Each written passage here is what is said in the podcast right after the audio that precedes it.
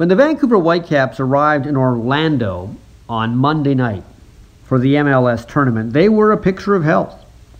But they were also sick about the fact that five of their players didn't get on the plane because either they didn't want to go or they couldn't go. Two of the five were strikers Lucas Cavallini and Fredy Montero. Guys they really wanted down there. Cavallini has lost family members to the virus. He felt it wasn't right to go down. Fredy Montero was worried about going down because he has a young family at home, and both of these are valid reasons. And Major League Soccer is not going to hassle players if they don't want to go.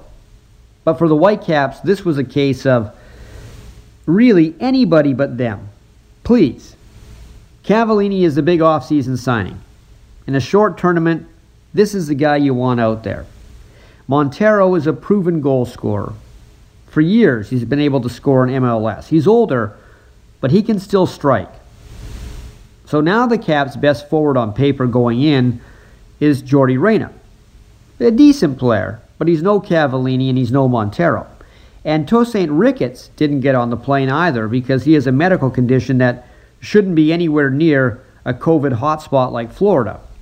So without Cavallini, Montero, and Ricketts, for the Whitecaps, it might be goals by committee in this tournament. Unless, of course, a lesser light shines, like maybe young Canadian forward Theo Bair, who has shown signs that he might have a bright future. Here's his chance to start building on it, because they're going to use him. The Caps will go in with only 23 guys. We still don't know if their group will be three teams or if they'll put a fourth in there now that FC Dallas bailed because of too many sick players.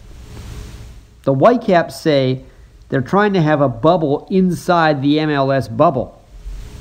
They have not had a positive test yet. They followed the Dr. Bonnie Henry rules to the letter, and they want to keep doing that while surrounded by teams from cities where the virus has had its way. It's probably going to be more difficult right now for the Whitecaps to get through this tournament beating the virus than it will be trying to beat any other teams.